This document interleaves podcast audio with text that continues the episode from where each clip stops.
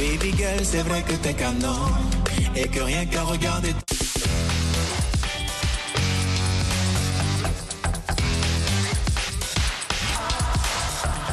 Bonjour madame, bonjour monsieur. Bienvenue à votre santé, votre avenir sur VO Afrique, votre magazine d'information sur la santé au micro, Nanite Talani. Chaque année, la typhoïde infecte environ 22 millions de personnes dans le monde et environ 200 000 d'entre elles en meurent.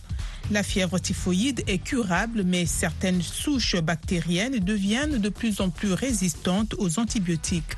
Or, sans traitement, de 10% à 16% des personnes infectées mourront de la typhoïde. Quel est le meilleur remède contre la fièvre typhoïde? Que faire face à une typhoïde qui résiste aux antibiotiques? Quelles sont les complications d'une fièvre typhoïde non traitée ou négligée?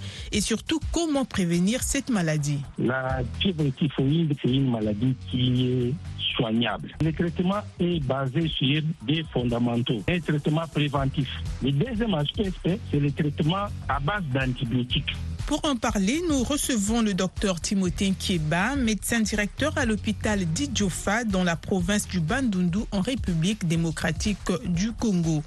Après cette discussion sur la deuxième partie consacrée aux complications, au traitement et à la prévention de la fièvre typhoïde, vous suivrez dans la seconde section de notre émission Carnet de santé.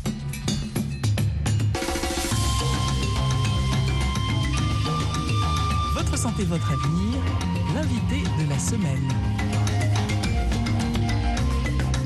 Nous vous proposons maintenant de suivre notre discussion avec le professeur Timothée Kieba. Bonjour, docteur Kieba. Bonjour madame. Aujourd'hui, c'est la deuxième partie de notre série consacrée à la fièvre typhoïde. Nous allons notamment aborder euh, le traitement, la prévention, mais aussi les complications que peuvent causer la fièvre typhoïde quand elle n'est pas bien traitée. Pour aider les auditeurs qui nous suivent seulement maintenant, est-ce que vous pouvez revenir grosso modo sur les causes et les modes de contamination de la fièvre typhoïde? Ok, nous avons dit la fois passée la fièvre typhoïde est causée principalement par les salmonelles. C'est une bactérie. Elle cause des maladies fébriles et c'est des maladies transmissibles. Qui se manifestent comment? Ça se manifeste principalement par la fièvre, par euh, des troubles digestifs, genre euh, diarrhée, alternance, ça peut être la diarrhée, la constipation, l'alternance diarrhée-constipation, et principalement des sources de contamination, c'est la source humaine. Donc, à partir d'un malade, et ce malade va être un porteur pour les autres malades. Comment cela va-t-il se faire? La voie de contamination, je l'ai dit tantôt, c'est principalement la voie digestive. Donc les germes vont vous pénétrer par la bouche et vont se localiser au niveau de l'intestin, principalement au niveau du néon. Les modes de contamination, il peut être direct, donc d'un homme à un autre homme, à partir des mains qui sont suivies, qui sont manipulées, par exemple dans des bars, des serveurs des bars qui ne se nettoient pas très bien les mains et qui viennent servir les gens. Il y a aussi des contaminations qui se font de façon indirecte. Le mode de contamination peut être aussi indirect. Ça veut dire que la contamination se fait par l'étrichement des mouches, des cancrelats et d'autres bestioles qui entrent en contact avec les matières fécales des non contaminés. Voilà principalement, en résumé, la cause et puis le mode de contamination de la typhoïde. Concernant ce que nous voulons aborder aujourd'hui, nous commençons avec euh, Florentino Pelicano depuis Lubumbashi, mais aussi Arafat euh, El Arafat Amissi depuis Kisangani, les deux donc en République démocratique du Congo. Il veut savoir s'il y a un traitement qui existe pour lutter contre la typhoïde. Une très bonne question. La fièvre typhoïde, comme nous l'avons dit, c'est une maladie qui est soignable. Donc il y a un traitement. Mais le traitement est basé sur des fondamentaux. Docteur, quels sont ces deux fondamentaux? Le premier fondamental, c'est un traitement préventif. Justement, cela rejoint les questions de Kouchakbe Zoumon depuis le Tchad, mais aussi Valérie Capita depuis Kanangan, RDC. Les deux veulent savoir quelles sont les mesures préventives pour éviter contre la fièvre typhoïde. Et le traitement préventif, c'est exigé à tout le monde qui veut ne pas contracter la maladie. Sur quoi se base ce traitement préventif? Ce traitement préventif est basé principalement sur trois aspects. Le premier aspect, c'est ce que nous appelons la surveillance épidémiologique. Et ça, ça se passe au niveau des formations sanitaires Au niveau des informations sanitaires des hôpitaux, on doit suivre comment évoluent les cas de fièvre typhoïde afin d'informer la hiérarchie sanitaire pour prendre les mesures qui s'imposent s'il y a une épidémie qui peut se déclarer. Ça, c'est le premier aspect. Et quel est le deuxième volet du traitement préventif? Le deuxième aspect, c'est la lutte contre les périls fécales. Je vous ai dit tantôt que la fièvre typhoïde était une maladie de main sale qui provenait de ce que nous mangeons, ce que nous vivons. Donc, le deuxième aspect de notre prévention, c'est la lutte contre périls fécales, contre tout ce que nous mangeons, nous vivons, et donc le respect strict des règles d'hygiène en ce qui concerne l'hygiène alimentaire. Troisième aspect de la prévention, c'est la vaccination. Effectivement, il y a un auditeur qui a demandé s'il y a un vaccin contre la fièvre typhoïde. Là, ce n'est pas dans nos pays, c'est surtout dans les pays nantis. Dans les pays d'Afrique surtout, la vaccination ne se fait pas parce que ça exige beaucoup de moyens. Et le vaccin existe, mais seulement dans les pays riches. Dans nos pays, il n'y a pas de vaccin jusque-là parce que les vaccins sont très coûteux les trois aspects en rapport avec la prévention. Parce que vous n'avez pas encore contracté la maladie. Vous voulez vous prévenir. Tiens compte de ces trois aspects. Je me répète, la surveillance épidémiologique, la lutte contre les périls fécales et puis la vaccination. Docteur, dans le cas où vous avez déjà contracté la fièvre typhoïde, existe-t-il un traitement curatif? Le deuxième aspect, c'est le curatif. Vous êtes déjà malade, vous êtes passé par l'hôpital, le médecin a diagnostiqué et a conclu à la fièvre typhoïde. Là, le traitement est basé sur deux aspects. Le premier aspect, c'est la réhydratation. Donner beaucoup de liquide chez les malades. Le deuxième aspect, c'est le principal aspect, c'est le traitement à base d'antibiotiques. N'importe quel antibiotique?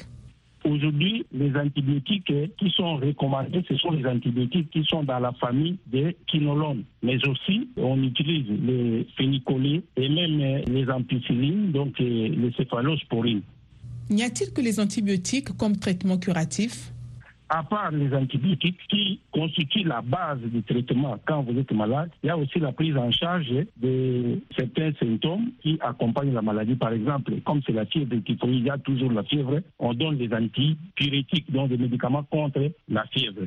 C'est un peu les deux grands aspects qui constituent la prise en charge ou le traitement de la fièvre typhoïde. Tavarase Kwame se demande pourquoi souvent la prise des antibiotiques adéquates euh, ne guérit pas parfois de la fièvre typhoïde. Donc, il veut parler certainement de la résistance aux antibiotiques. Pourquoi certaines personnes développent cette résistance? Oui, la résistance se, développe par rapport à l'usage abusif des antibiotiques dans certains milieux. Vous savez que dans tous les pays non nantis, les gens utilisent pêle-mêle les antibiotiques. Et quand on utilise pêle-mêle les antibiotiques, les microbes commencent à s'adapter au comportement des antibiotiques et deviennent, on dirait, entre guillemets, les commensaux ou les amis des antibiotiques. Et c'est comme ça que ça résiste. Face à cette situation, que vont faire les médecins? Comment le malade va-t-il vivre? Dans les hôpitaux qui sont des hôpitaux assez équipés, on possède ce qu'on appelle l'antibiogramme. On a découvert les germes et on vous dit à quel antibiotique ces germes peuvent répondre ou peuvent être résistants.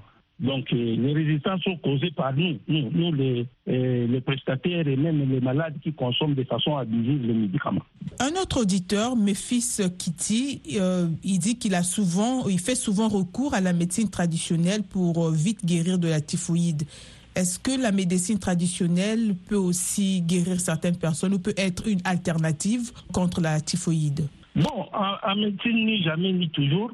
Moi, je fais de la médecine moderne. Je n'ai pas des évidences en rapport avec la médecine traditionnelle qui peut traiter la fièvre typhoïde. Donc, je ne saurais pas donner des arguments en rapport avec la médecine traditionnelle. Moi, c'est la médecine moderne. J'ai des évidences par rapport à la médecine moderne. Je confirme que si la prise en charge est à temps et les malades est bien suivi, il guérit facilement de la fièvre typhoïde. En ce qui concerne la médecine moderne, mais en rapport avec la médecine traditionnelle, je ne sais pas avancer parce que je n'ai pas d'argument.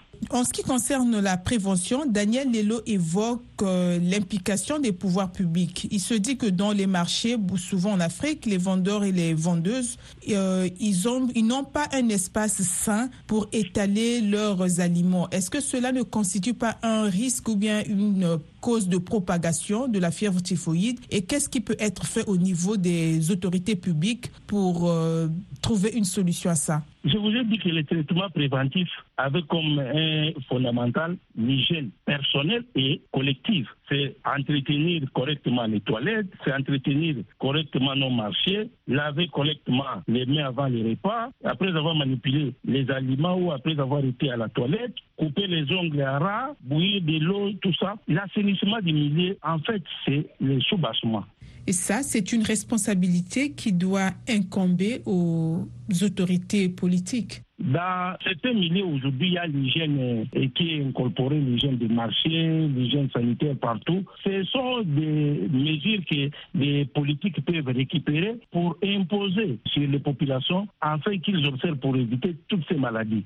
Vous verrez dans nos pays où tout n'est pas normé, les gens vendent des aliments à l'air libre, les mouches y tombent et finalement ces mouches-là euh, vont encore côtoyer les latrines. Voilà un peu les cercles vicieux. Donc moi je pense que si les politiques peuvent tout mettre en jeu pour appuyer les services d'hygiène qui existent déjà dans tous les marchés, ça nous avancerait beaucoup. Si une typhoïde n'est pas bien traitée ou une typhoïde est négligée, est-ce qu'elle peut entraîner des conséquences ou des complications? Si oui, lesquelles? La fièvre typhoïde est une maladie catastrophique si elle n'est pas très bien prise en charge. Les complications, elles sont nombreuses et de toutes ordres. Principalement, nous avons des hémorragies digestives. Les malades vont commencer à saigner, soit par la bouche, soit par les nez, soit par la nuque. Et ça, selon les statistiques, c'est à l'ordre de 10 ou 20% des cas. Et ça peut amener les malades à faire de l'anémie et même à entrer à un choc hémorragique qui sont des complications. Et quand vous n'avez pas les sang, vous n'avez pas tous les moyens, le malade peut décéder. On parle aussi de perforation intestinale dans le cas des fièvres typhoïdes. Deuxième groupe de complications qui sont redoutables, ce sont des perforations intestinales. Vous savez que la fièvre typhoïde a des troubles vraiment sont assises sur l'intestin, l'intestin grêle. Et si elle n'est pas prise en charge, elle vous amène à des perforations intestinales. Et si les médecins ne sont pas aguerris ou c'est très avancé, euh, ce sont des tableaux de péritonite et parfois des occlusions qu'on ne saura plus contrôler et finalement c'est la mort. Troisième groupe de complications, c'est ce que nous appelons des chocs toxiques infectieux. Vous savez que quand on souffre de cette maladie, il y a des toxines qui sont déversées par des bactéries par-ci par-là et les malades peuvent faire des infections, d'où la fièvre qui va augmenter à tout moment tout ça. Est-ce que la fièvre typhoïde peut provoquer des problèmes pulmonaires? Il y a aussi des problèmes pulmonaires, ça va vous surprendre, et même des problèmes cardiaques et des problèmes hépatiques, mais aussi le coma. Les malades entrent en coma, ce qu'on appelle l'encéphalite typique, ça existe. Nous avons aussi d'autres complications, genre insuffisance rénale, parce que je vous ai dit que le malade va perdre beaucoup d'eau, aura de l'anémie, ça peut l'amener à faire une insuffisance rénale. Vous avez aussi des ostéites, surtout chez des drépanocytaires, qui vont faire euh, des infections des os. La fièvre typhoïde peut-elle présenter un danger pour la femme enceinte? Vous avez des avortements, hein, surtout quand la femme est au premier trimestre de sa grossesse. Vous avez des troubles liés à la circulation veineuse, comme des thrombophébiques et même des méningites chez les enfants. Donc voilà, c'est beaucoup de complications ramassées si on ne prend pas en charge correctement la typhoïde. Et la complication la plus ultime, c'est ça conduit directement au décès, la mort. Sylvain Hello veut savoir si la fièvre typhoïde se guérit totalement lorsqu'on la traite ou bien elle laisse toujours des séquelles. Oui, la fièvre typhoïde peut guérir totalement, mais ça peut aussi rester des séquelles, surtout en ce qui concerne les antigènes qui sont dans le corps. Et quand vous êtes au stade de complications, les complications là, vous pouvez euh, rester hébété toute la journée, vous pouvez perdre votre intestin si on n'a pas très bien pris en charge la fièvre typhoïde. Comment le malade vivra-t-il on peut vous faire ce que nous appelons un anis artificiel. Donc, euh, ça peut guérir totalement comme ça peut vous laisser des séquelles. Et les séquelles là peuvent être au niveau sanguin ou vous allez vous faire des, examens pour autre chose, mais on trouve dans vous que vous avez aussi quelques antigènes qui sont des antigènes de la fièvre typhoïde. Toujours, euh, Sylvain Lelo se dit, euh, puisque la typhoïde peut aussi être causée par une mauvaise alimentation ou bien enfin par une mauvaise hygiène alimentaire. Est-ce qu'il y a des conseils alimentaires à donner pour un individu qui a été hospitalisé pour fièvre typhoïde? Le conseil qu'on peut donner, c'est s'assurer de prendre des aliments qui sont assez chauds, prendre l'eau de boissons de qualité qui est bactériologiquement contrôlée ou traitée, traiter les eaux de boisson et respecter les règles générales d'hygiène en ce qui concerne la nourriture. Bien couvrir la nourriture, bien la, nettoyer, nettoyer les mains avant, après les toilettes, après avoir échangé les couches des enfants. Ce sont l'ensemble des mesures qui luttent contre les périls fécales qui nous protègent et ce sont des moyens efficaces qui peuvent nous protéger contre la fièvre typhoïde. Merci. Euh, docteur Kieba, est-ce qu'à l'hôpital d'Idjofa où vous travaillez, vous recevez beaucoup de malades qui souffrent de la fièvre typhoïde Oui, de temps en temps, nous recevons des malades. Maintenant, là, je vous dis, il y a un cas de péritonite. Et régulièrement, à l'hôpital, chaque semaine, c'est un ou deux cas. Mais au niveau de la zone, il y a plusieurs cas de fièvre typhoïde parce que l'hygiène de notre alimentation n'est pas très bien assurée. Nous les recevons régulièrement, même avec des complications. Quelle est la prévalence de la fièvre typhoïde en RDC ou en Afrique, si vous avez une idée? La prévalence, en ce qui concerne l'épidémiologie, varie d'un millier à l'autre. C'est autour de 2 ou 3 en Afrique. Mais ce sont des prévalences qui changent d'une année à une autre. Docteur, en résumé, quelles sont les règles que les auditeurs peuvent mettre en application, que les auditeurs peuvent suivre pour lutter contre la fièvre typhoïde? Premièrement, c'est savoir contrôler tout ce qui entre par la bouche. Est-ce que c'est sain ou ce n'est pas sain? Deuxièmement, quand vous avez contrôlé ce qui entre par votre bouche, surtout la boisson, l'alimentation, consommez les aliments qui sont assez euh, chauds, pas de la nourriture qui a dormi, on consomme le matin. Une bonne hygiène alimentaire, donc, en résumé, consommer de l'eau de qualité, l'eau qui est traitée. Euh, Excusez-moi, mais, mais, si, mais, si, on a la nourriture de la veille, donc il faut euh, la réchauffer avant de manger la réchauffer avant de manger le matin. Parce qu'on n'est pas sûr de sa sécurité ou sa sécurisation pendant qu'on l'a gardé la nuit. Si vous commencez à faire des fièvres, rapidement, il faut aller consulter. Et là, le médecin peut faire le diagnostic différentiel pour voir est-ce que c'est le palu, est-ce que c'est la fièvre typhoïde, est-ce que c'est les autres maladies là. Ça, vous gagnerez en temps parce que quand vous êtes malade, plus tôt on vous dépiste, plus tôt on vous prendra en charge et meilleur sera le traitement. Au cas contraire, la fièvre typhoïde conduira à la mort, bien sûr en l'absence de tout traitement ou en cas de négligence. Évidemment, j'ai donné des complications. Quand vous ne prenez pas ça en charge et que si effectivement c'est la fièvre typhoïde, si vous ne la prenez pas en charge, inéluctablement vous allez aboutir à la mort. Merci d'avoir été notre invité pour cette deuxième partie consacrée au traitement, à la prévention et aux complications liées à la fièvre typhoïde non traitée ou négligée. Merci beaucoup, madame. C'est moi qui vous remercie. C'était notre discussion avec le docteur Timothée Kieba, médecin directeur à l'hôpital d'Idjofa dans la province du Bandundu en République démocratique du Congo. Notre discussion portait sur le traitement et la prévention de la fièvre typhoïde. À présent, carnet de santé. Cette semaine, dans Carnet de santé, focus sur la santé des dents. Nous irons au Mali à la rencontre de certaines populations partagées entre le recours au cure-dents et l'utilisation des pâtes dentifrice. Un spécialiste proposera quelques astuces pour maintenir ses dents en bonne santé.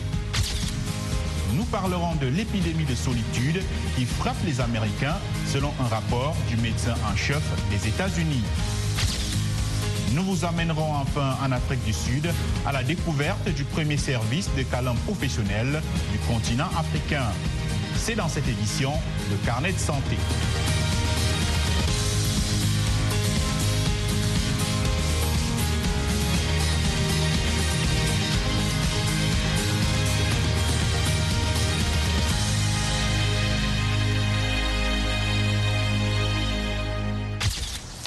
Salut à toutes et à tous, bienvenue dans cette nouvelle édition de Carnet de santé.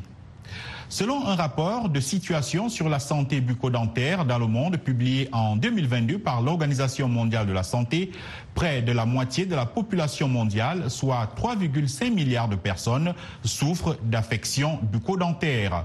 Les affections bucco-dentaires les plus courantes sont les caries dentaires, les maladies parodontales graves, la perte des dents et les cancers de la cavité buccale. Les caries dentaires non traitées représentent le problème de santé le plus courant dans le monde puisqu'elles concernent environ 2,5 milliards de personnes. Au Mali et ailleurs, l'on est conscient de l'importance d'une hygiène buccale, mais certains Maliens sont partagés entre le cure-dent et les pâtes dentifrice. Chacun y va de sa justification sur le choix de l'une ou l'autre option pour avoir des dents éclatantes. Reportage à Bamako de notre correspondant Mohamed Danyoku. La sexagénaire Mam Diawara est l'une des rares vendeuses du bâtonnet frottant, communément appelé cure-dent, au marché de Torokorobougou, en commune 5 du district de Bamako. Celle qui fait ce commerce, en plus de celui du cola, estime que le cure-dent est plus bénéfique que les pâtes dentifrice qui pullulent sur le marché. Le bâtonnet frottant est meilleur pour l'hygiène dentaire que la pâte dentifrice. Les médecins recommandent de toujours utiliser les pâtes au détriment des bâtonnets frottants, mais je pense que c'est le bâtonnet qui est bon pour la dent. Dans son cabinet dentaire situé dans le même quartier de la commune 5, le docteur Mama Tangara pense que si le bâtonnet frottant a ses vertus, la mauvaise publicité faite aux pâtes dentifrice a des explications. En, ce moment, la façon de, conserver les pâtes, un produit euh, pharmaceutique qui est exposé au soleil, ça peut détériorer la qualité du principe actif contenu dans le produit entre utilisateurs de bâtonnets frottants et de pâtes dentifrice, chacun y va de son argument pour expliquer son choix. Le bâtonnet frottant vient de nos forêts et de nos arbres. Quand on l'utilise fréquemment, ça nettoie la bouche, rafraîchit la laine et on peut l'utiliser à toutes les heures de la journée. Beaucoup de personnes préfèrent les pâtes dentifrice parce que c'est plus pratique. Avec le bâtonnet frottant, ça prend plus de temps et ça laisse souvent quelques morceaux entre les dents ce qui ne plaît pas à tout le monde. Simam Diawara recommande fortement l'utilisation de son cure-dent au lieu de la pâte dentifrice. Le docteur Mamatangara trouve que les deux sont complémentaires et contribuent à l'hygiène bucco-dentaire. Il s'agit, selon lui, d'une question de choix. La pâte dentifrice, c'est un produit pharmaceutique dans lequel on peut trouver des principes actifs.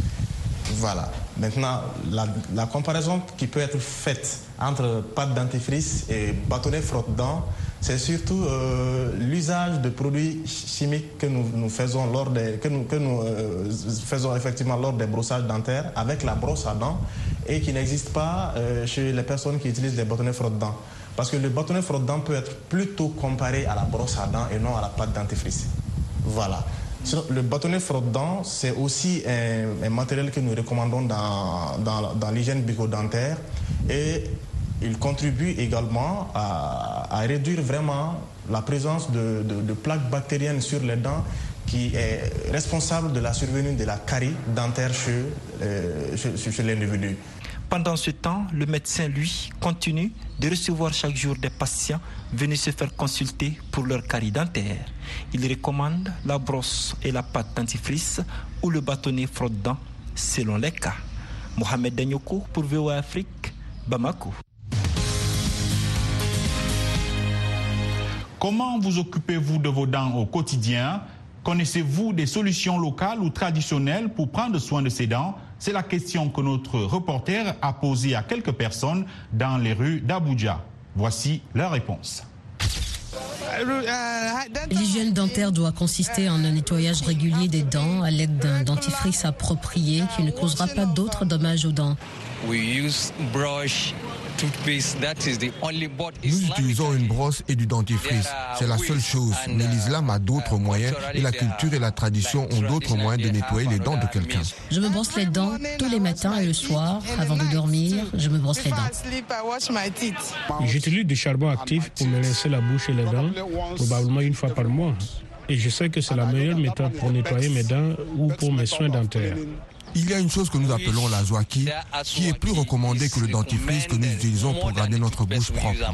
Parfois, surtout dans l'islam, lorsque vous voulez prier, vous le prenez, vous le mettez dans votre bouche pour le mâcher. Vous le frottez ensuite sur vos dents, vos dents auront l'air d'être très propres. Je vous propose à présent les réactions de quelques abonnés de nos plateformes numériques sur le sujet. Robert Kamoucha a dit J'utilisais de la poudre de gingembre pour me brosser les dents trois fois par jour et je me rinçais également avec de l'eau de gingembre pour stopper la mauvaise haleine. Cela fonctionne parfaitement pour moi. Je n'utilise pas du tout les produits de la médecine moderne. Vincent Calius a déclaré Je préfère utiliser des médicaments traditionnels pour me nettoyer les dents parce que je crois que c'est la meilleure solution. Autrefois, nos aînés ne connaissaient pas la médecine moderne et avaient de bien meilleures dents. Kali Leonard Lutumba a déclaré J'aimerais en savoir plus sur, sur, les, sur les soins bucco-dentaires. Je suis né dans une famille de 13 enfants et je suis le seul à avoir de mauvaises dents et ça me rend triste. Je blâme mes parents de ne pas avoir emmené chez des dentistes pour identifier mon problème. Rappelons qu'il ne s'agit pas là des avis de spécialistes. Consultez toujours votre professionnel de la santé si vous avez des questions sur votre santé. Écoutons justement l'avis d'un spécialiste, le docteur Ali Talib est docteur en médecine dentaire à Purcellville, en Virginie, non loin de Washington, D.C. Il prodigue quelques conseils pour mieux prendre soin de sa santé bucco-dentaire. Lorsque nous parlons d'hygiène dentaire, il s'agit d'un complexe de plusieurs choses qui impliquent la cavité buccale et le voisinage. Il ne s'agit donc pas seulement des dents, mais aussi des maladies des gencives, de la langue et des amygdales situées à l'arrière de la bouche. tous ces éléments peuvent donc affecter votre santé bucco-dentaire. L'hygiène bucco-dentaire se divise en deux groupes. Une bonne hygiène bucco-dentaire et une mauvaise hygiène bucco-dentaire. Une bonne hygiène bucco-dentaire peut être maintenue ou établie en se brossant les dents deux fois, en utilisant un fil dentaire deux fois et en faisant des bains de bouche tous les jours. Et bien sûr, en se faisant examiner par un professionnel tous les six mois. L'inverse est également vrai. Si l'on ne procède pas à un nettoyage professionnel régulier, si l'on ne se brosse pas les dents deux fois, si l'on n'utilise pas de fil dentaire et si l'on ne se fait pas de bain de bouche, on aura une mauvaise hygiène bucco-dentaire. Nous devons être attentifs à ces deux éléments à la fois. On ne peut pas prendre soin des dents et oublier les gencives. Les dents sont soignées par le brossage, mais les gencives sont soignées par l'utilisation du fil dentaire entre les dents, car la brosse à dents ne passe pas entre les dents.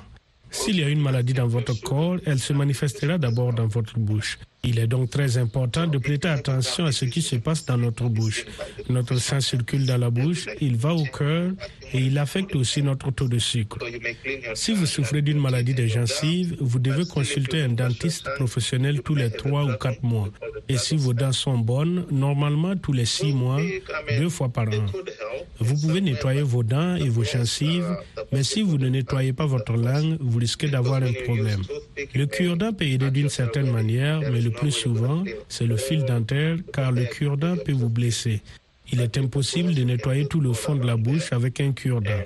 Certaines personnes essayent d'utiliser du charbon de bois juste pour rendre les dents plus blanches. Mais dans certains cas, cela peut avoir un effet négatif sur les dents parce que certaines personnes ont déjà des dents érodées et si vous utilisez du charbon de bois qui est plus agressif, il peut causer plus de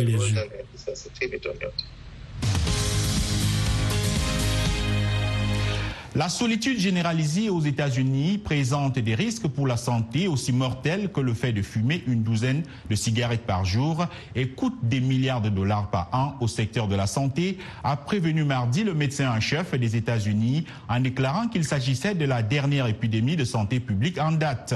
Le nombre de ménages isolés a également doublé au cours des 60 dernières années, mais la crise s'est profondément aggravée lorsque le Covid-19 s'est répandu, incitant les écoles et les lieux de travail à fermer leurs portes et poussant des millions d'Américains à s'isoler chez eux, loin de leurs parents ou de leurs amis. Selon le rapport du médecin en chef, la technologie a rapidement exacerbé le problème de la solitude. Une étude citée dans le rapport révélait que les personnes qui utilisaient les médias sociaux pendant deux heures ou plus par jour étaient deux fois plus susceptibles de se sentir socialement isolées que celles qui utilisaient ces applications moins de 30 minutes par jour.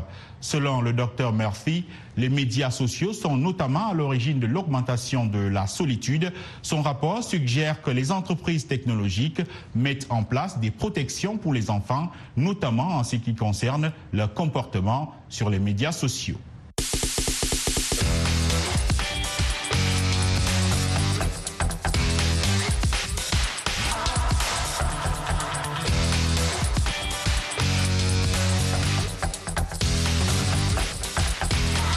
Fin de votre santé, votre avenir. Nous avons parlé des complications, du traitement et de la prévention de la fièvre typhoïde avec le docteur Timothée Kieba, médecin directeur à l'hôpital d'Idjofa dans la province du Bandundu en République démocratique du Congo.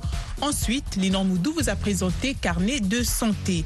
Ce magazine santé a été réalisé grâce au concours de Michel Joseph et de Rob McLean qui étaient à la console. Nanit Talani à la présentation. Continuez d'écouter VO Afrique et n'oubliez surtout pas de prendre soin de votre santé car votre santé, c'est votre avenir.